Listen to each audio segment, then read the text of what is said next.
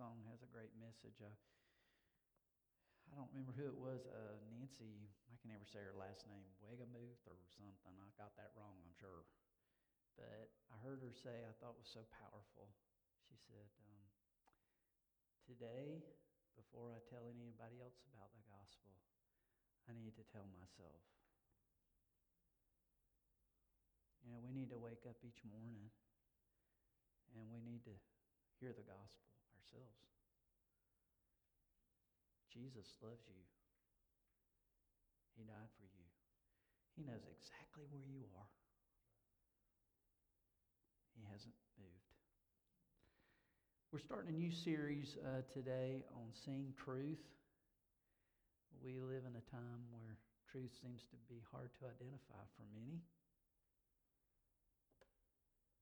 But God describes himself as the truth. Jesus says, I am the truth. And so we're going to be in 2 Timothy this morning, chapter 4, verses 1 through 8.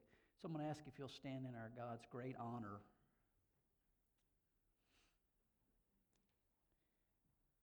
As I read aloud.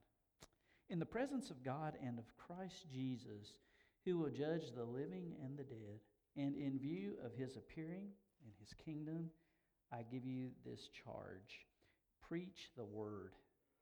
Be prepared in season and out of season. Correct, rebuke, and encourage with great patience and careful instruction. For the time will come when men will not put up with sound doctrine. Instead, to suit their own desires, they will gather around them a great number of teachers to say what their itching ears want to hear. They will turn their ears away from the truth and turn aside to myths.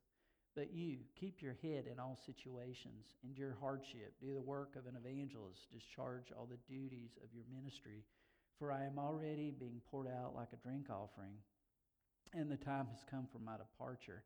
I fought the good fight, I've finished the race, I've kept the faith. Now there is in store for me the crown of righteousness, which the Lord, the righteous judge, will award to me on that day and not only to me, but also to all who have longed for his appearing. Let's pray.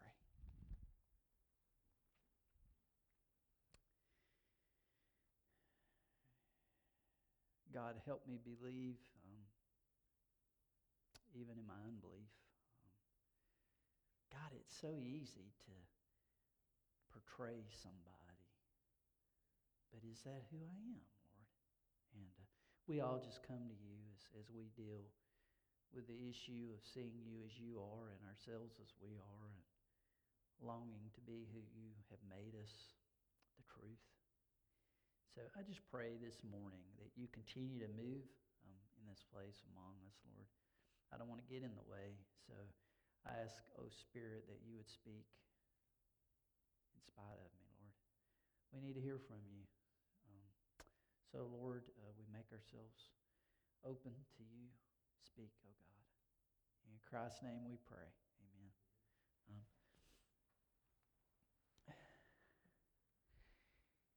in the 1980s, man, it's hard to believe that was so long ago when I start looking at numbers. Uh, I was a fan of the New York Giants. And it's much easier for me to say this since Tim is not here. He's in the prayer room this morning. Uh, mainly because they had this star player that played at UNC. Yeah. His name was Lawrence Taylor. And I actually knew a guy who played football at Chapel Hill, but he only played JV. He never even got to the varsity. But he told me that one time he had to line up against Lawrence Taylor. And he said, Todd, the guy has these pointed eyebrows. And he looked like the devil. And when he started playing football, he might have been. Man, he was he was he was so aggressive as a football player. So anyway, in the 80s, he the Giants were pretty good. And they, they had this guy, Lawrence Taylor, but he's not the one I, I want to mention. I was kind of in the Giants, so I'd follow, you know, their team. They had this guy that was a running back and um, his name was Joe Morris. And they kept talking about all this hype. He was going to be a, a really good running back. Well, he did terrible. And it was like the coaches and the staff and the medical team, they're trying to figure out what's the deal with Joe? Man, he was supposed to be our running back, you know, and he's just not getting the job done, you know, that goes. Well, it, it turns out um, after many talks and after many tests, they decided to do an eye exam. And Joe Morris had bad vision. You know, it's hard to run when you can't see the holes that the offensive line makes for you to run through so you can get some yards. So you guess it, man. They gave him some corrective lenses, and he became one of the best running backs in the NFL for a while in the 80s. It made such a difference for him to be able to see. I have kind of a story. Uh, for me, I went to get my driver's license when I turned right around 40, so you know what happened. I, I went to take the eye test and failed it for my driver's license. I'm like, what? So I went, I'll never forget, I went to the eye doctor. You know, they wrote me, you know, the prescription and got the glasses, and I put the glasses on, and it was like, everything's so clear. I had no idea I was living a blurred life. I didn't know everything was blurry. It just, man, it kind of, it kind of changed everything for me. Um, and it's interesting because the scriptures tell us that before Jesus Christ, we're blind. We can't see. And it, turn me to John chapter 9 here um, briefly. Uh, John chapter 9 begins, it tells us about a guy who was born blind. He couldn't see. The disciples were talking about him because he begged on the side of the road. There's that blind beggar again, Lord. Why is he blind? Is it because he sinned or is it because his parents sinned? Why is he blind? And Jesus said, Neither. It's not because of that, any of that. God wants to display his glory through this today. Jesus said, As I am the light of the world. And so the most amazing thing happens. There's this encounter between Jesus and this blind beggar, and Jesus comes and he he makes these mud balls with the spit. It is kind of gross, but makes these little mud balls. He puts them on the guy's eyes, and he says, I want you to go to the pool of Siloam and wash your eyes. And he does that, and he can see.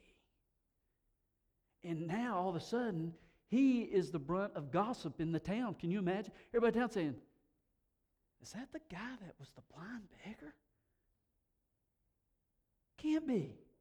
So they go up to the guy. Um, do I know you? Yeah, I'm the guy that used to be the blind beggar. But everything has changed. Now I can see what has happened. Well, this guy comes up to me and he tells the story, his testimony, the story of what happened. And everybody's like, so you know what they, they go to the religious leaders. Man, we got to get the, the people that, that know religion, that know God. This is crazy. This stuff doesn't happen. So the Pharisees come and they meet with a guy and they say, Tell us what happened. So you know what he did? He told his testimony. He told them again what had happened. And they said, No, that's impossible. This guy, he's just a sinner. He's a, and, and only God can do these kind of things. And the guy says, um, well, uh, what do you mean? Well, he couldn't have done this on the Sabbath. That would be breaking God's rules. And, and you can't follow God and break his rules. That's not a, a possibility. And I love it. This is from the text. At verse 14, they mention the Sabbath. And then the Pharisees say, This man is not from God because he does not keep the Sabbath. And the man responded, I don't know if this man's a sinner or not. All I know is that I was blind, but now I see. Right? Drop down to verse 30. It says, The man answered, Now that's remarkable. You don't know where he comes from. Yet he opened my eyes. No sinner can do this. Verse 33 If this man were not from God, he could do nothing. It, it, it, so the text tells us that the religious guys kicked him out of church, booted him out. Go. We don't want to hear from you. Man, you know, I thought about this and I thought, man, may we never boot somebody out of church because they don't keep the Kingsway rules. And I'm not even sure what the rules are, but I know we have them because I know how we all are. Make up these little rules. This is how I can be closer to God than you. And if we keep these rules, then surely we who live here in Kingsway Baptist Church are closer than the other churches and the other people. You know, we do that junk. But may we not do that because we are able to see because Jesus opens our eyes. That, that's the whole truth. That's the story. Matter of fact, listen, this is interesting too. Second Corinthians 4 4. The God of this age has blinded the minds of unbelievers so that they cannot see the light of the gospel that displays the glory of God, the glory of Christ, who is the image of God. You see, we also have an enemy and he spends all of his time seeking to keep you from seeing Jesus Christ, from seeing the glory of God, from being able to see, period, what matters. He wants you to stay blind. And you don't see by simply following a bunch of rules. I mean, you don't see by even joining a church or even just merely by being baptized in front of everybody. You see through an encounter with Jesus Christ. It tells us in Galatians 6:15, what counts is a new creation. John 3 3, unless a man is born again, he cannot see the kingdom of God. We see only when Jesus Christ opens our eyes. Now, that is the start of the Christian life. But man, we can also get blurred vision once our walk with Jesus begins. And if we're not careful, we need some corrective lenses that come from the Word of God. And as the Spirit of God makes the Word of God come alive so that we can understand. And God does all that to help us when our vision becomes blurry spiritually. And uh, this is from 2 Peter. I want to start at uh, verse 5. He tells us we have these great promises that He's given us life and what we need to follow Him. And then starting at verse 5, he says, for this very reason, make every effort to add to your faith goodness, and to goodness, knowledge, and to knowledge, self control, and to self control, perseverance, and to perseverance, godliness, and to godliness, brotherly kindness, and to brotherly kindness, love. He says, For if you possess these qualities in increasing measure, they will keep you from being ineffective and unproductive in your knowledge of the Lord Jesus Christ. So, do you want your walk for Jesus to matter? I mean, I don't know anybody here that would say, Well, I just want to be a humdrum Christian. I don't want to have any victories in Jesus Christ. I don't want to know about any answered prayers. I don't want to know specifically what God wants to do in me and through me. No, we all want to know that. And he says these qualities help us to get clear vision, to be able to focus. I guess I shouldn't take my glasses off to get clear vision. Spiritually, he does this work. Matter of fact, here's how he ends in, in verse 9. He says, If anyone does not have them, he is nearsighted and blind and has forgotten that he has been cleansed from his past sins. So, what does that tell me? Uh, the way to keep clear vision is not to forget you've been forgiven. You need to go back.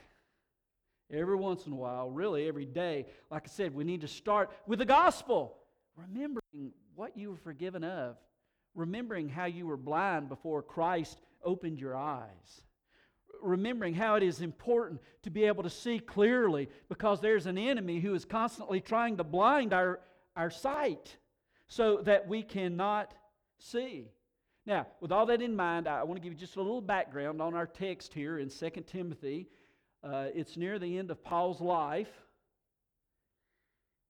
He is training a, a, a protege, Timothy, and he's writing to him. He, he wants Timothy to, to be a, a, a powerful man of God, to be used of God, to have that clear vision in the Lord. And what he is seeing around him, this is 30 years after the resurrection of Jesus Christ, he is seeing people who are leaving the faith. Or maybe they're even still claiming to be followers of Christ, but they are not sticking to the biblical truth that has, has, has been recorded and lived by believers. They're, they're straying away and they're coming up with ideas that are not in agreement with the scriptures. And he's broken over this. And, and so, as he writes in 2 Timothy, he's saying to Timothy, I, I, stay close. Stay close to God. Don't move from the truth because there are many around us who are bringing another gospel or who are distorting the gospel. And even if you go back to the Garden of Eden, uh, remember what was said there. Did God really say that? There were questions about what God really said. So let's look at these three truths real quick as we talk about this idea of seeing clearly. First, be concerned about knowing the truth. He starts out in these first two verses. He, he reminds uh, those he's writing to in the presence of God and of Christ Jesus. He said, Hey guys, we're not just talking about me, the Apostle Paul, here. And we're not really only talking about you. There's some of you guys that are really cool and, and you know Jesus and love Him, and I'm thankful for you. But there's somebody else here with us, and that's God and Jesus Christ. And I want you guys to remember that He's always with us and that He will judge the living and the dead. And, and He says, and His kingdom, His appearing, it's about Christ and then what's he say? Verse 2, he says, Preach the word. Now, it, it, it's interesting here uh, as you go down through uh, several things he says here through these verses. Preach the word, and, and it makes me think of uh, in Daniel chapter 10, you get near the end of the chapter of Daniel chapter 10, and Daniel has this vision, and there's this angel of God who is revealing things to Daniel. And of course, Daniel's scared to death. Anybody would be. And you get right at the end of the chapter, and he says in that situation that this is the book of truth. He said, verse 21 First, I will tell you what is written in the book of truth. Jesus said in John 17 17, he's praying He's praying to the Father. He's praying for those who believe and those who will believe um, in Christ, Christians. Sanctify them by your truth, he says. Set them aside with truth. Your word is truth. So God is very clear, Jesus is very clear that the scriptures, the Bible, are truth. There's a question. Remember, uh, Pilate when Jesus stood before him and, and he was asking Jesus, Who are you? Are you this king they're talking about? And then Pilate responded, What is truth? And guys, we live in a culture today where that is becoming more and more predominant, where, where people are saying, Well, what is truth? And people are, are have competing claims of what truth is that is occurring all around us. You come back to the end of chapter 3, Paul is telling Timothy, this verse 14, he says, Continue in what you've learned and have become convinced of because you know those from whom you learned it, and how from infancy you've known the holy scriptures which are able to make you wise for salvation through faith in Christ. And then that verse, verse 16, we all know scripture, all scriptures, God breathed and is useful for teaching rebuking, correcting, and training in righteousness, that the man of God may be thoroughly equipped for every good work. As you go through 1st and 2nd Timothy 11 times, he talks about truth. This was very important to Paul. He, he was upset as he looked around him and he saw people who seemed to be moving away from the truth. 49 times in all of his letters, he mentions truth. And our identity is to be in truth. I've, I've talked to people who have said to me, people who are Christians, and, and they've said, I don't want to discuss doctrine, which is just the teaching of Jesus Christ and of the church of Jesus Christ, the deep teaching of Christ. I say, I don't want to talk about that stuff because doctrine can be so divisive, so divisive. Um, and so I, I want to make sure that we all, all just are sweet and love one another and, and come together. The problem is, whether we want to admit it or not, we are locked in a war. And we need to know the truth, the one who is the truth, and the truth that he has passed on to us. We can't just say, well, doctrine is technical and I don't want to talk about it. No, because we need to know him if we are going to survive and thrive here. And if we're going to go and be with him for all of eternity. We live in an age where instead of knowing the truth, we want to make sure we do not hurt each other's feelings. But the truth of the matter is, I think it was Ben Shapiro who had said, facts don't care about hurting your feelings. They're facts. I'm not talking that we should intentionally hurt one another's feelings, but we need to understand that sometimes our feelings are just simply wrong. And we need to make sure that we know the truth. In Acts 2:42 it talks about the church continued in the apostles' doctrine. In 1 Timothy 4:13, Paul said, "Until I come, devote yourself to the public reading of Scripture, to preaching and teaching." Uh, Titus said, "Teach what's in accord with a sound doctrine." Montgomery James uh, James Montgomery Boice, um, who he said this: "We do not have a strong church today, nor do we have strong Christians. We can trace the cause to an acute lack of sound spiritual knowledge." Ask an average Christian to talk about God after getting past expected answers, you will find that his God is a little God of vacillating sentiments. It's not an excuse to be ignorant, guys. We have to seek Him. Secondly, be cautious about ignoring the truth. Verses 3 and 4.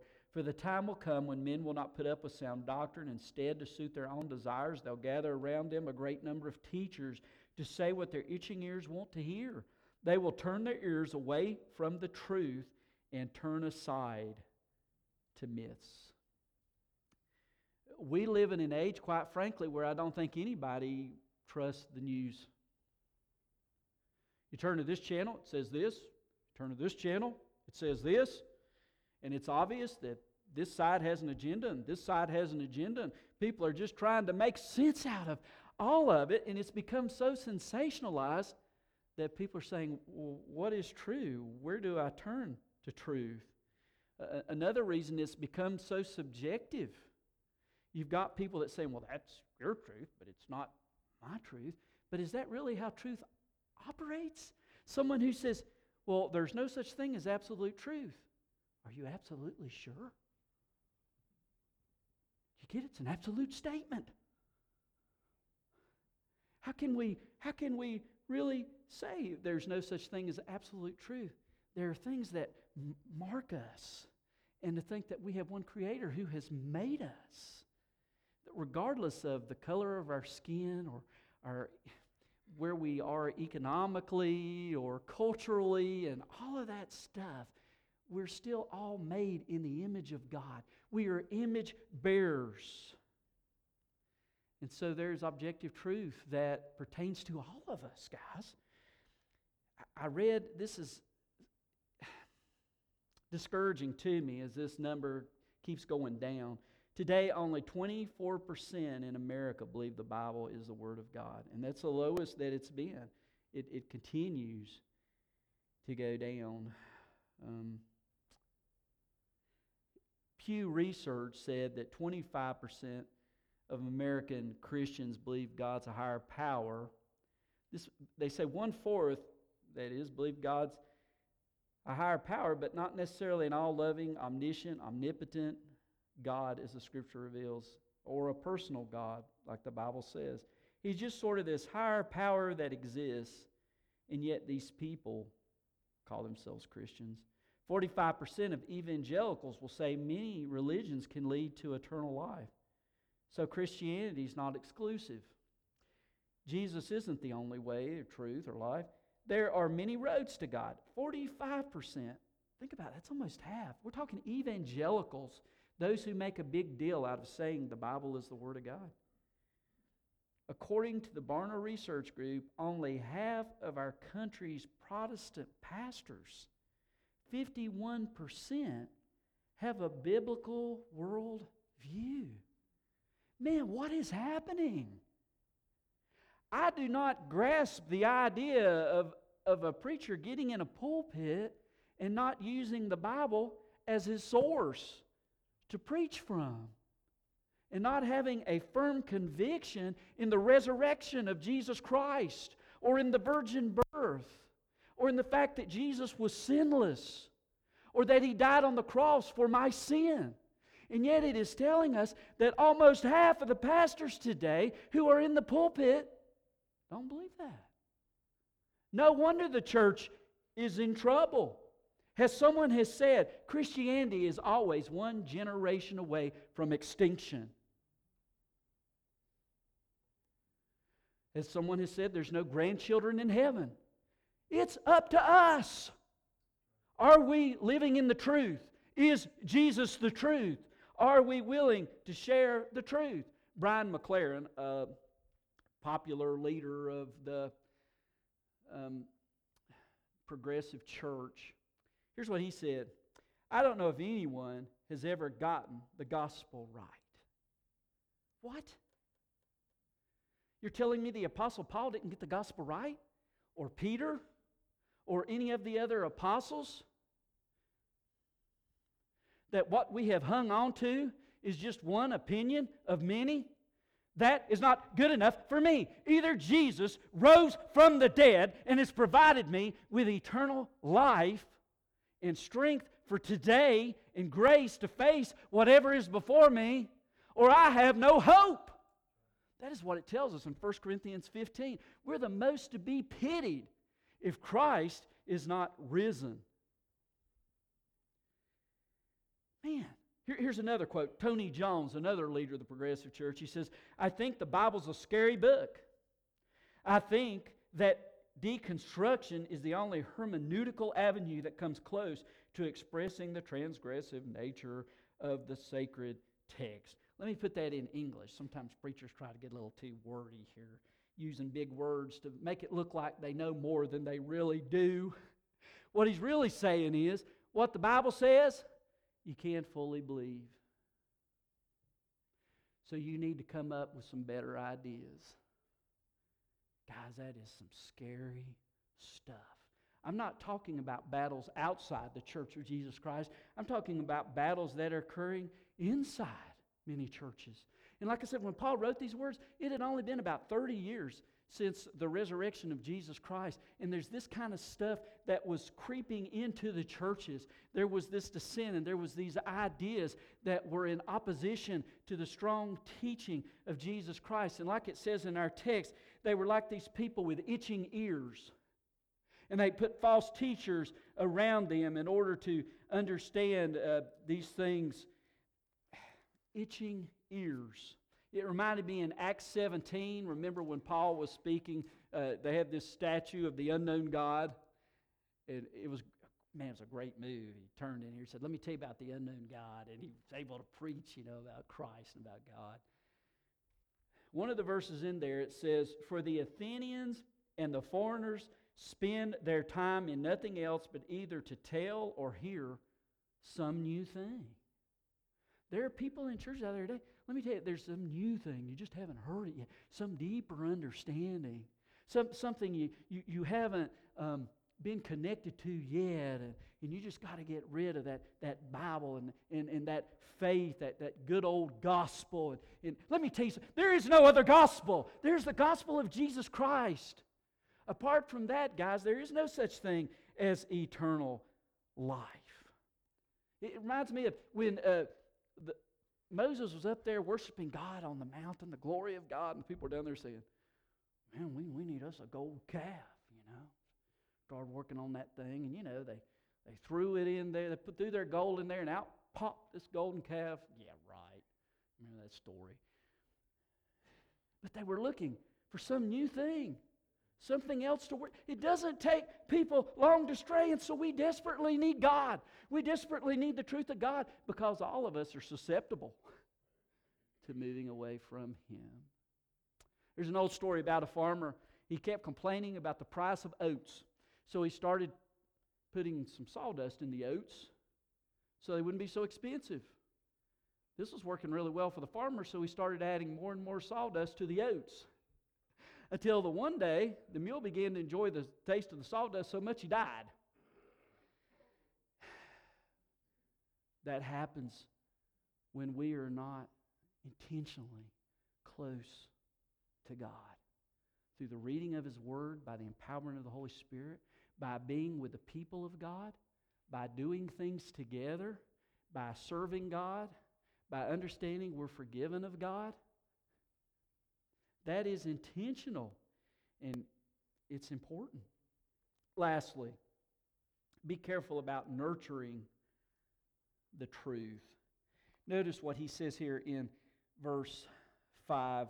Um, but you, keep your head in all situations, endure hardship, do the work of an evangelist, discharge all the duties of your ministry.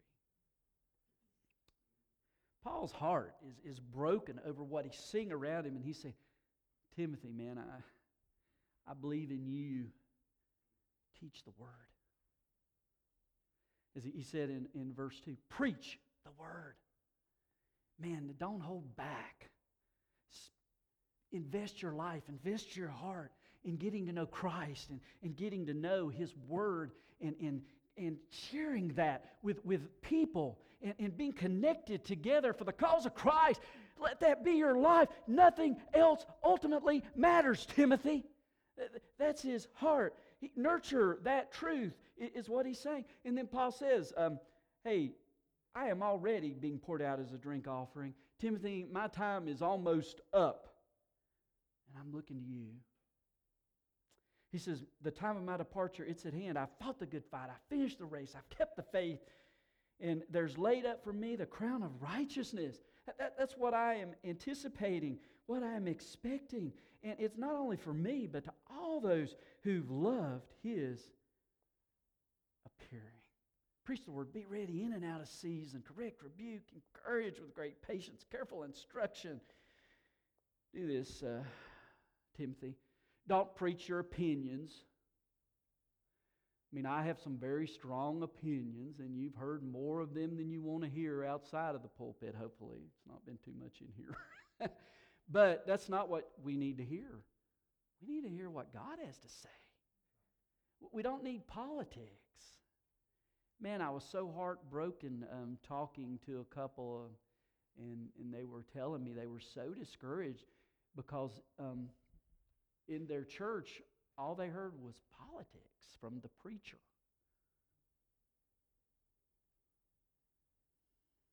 Man, I have politics. Y'all know, those all know me. That's not the point. Our hope is not in a politician, it's in Christ, not, not, a, not a politician. And so we need sound doctrine. Don't preach your culture. I remember one time I knocked on doors years ago. We were going door to door in these apartments talking to people. And I said, Are you a Christian? He said, Yeah, I'm an American. Dude, that's not what I asked, you know? Um, so it's not just cultural, right?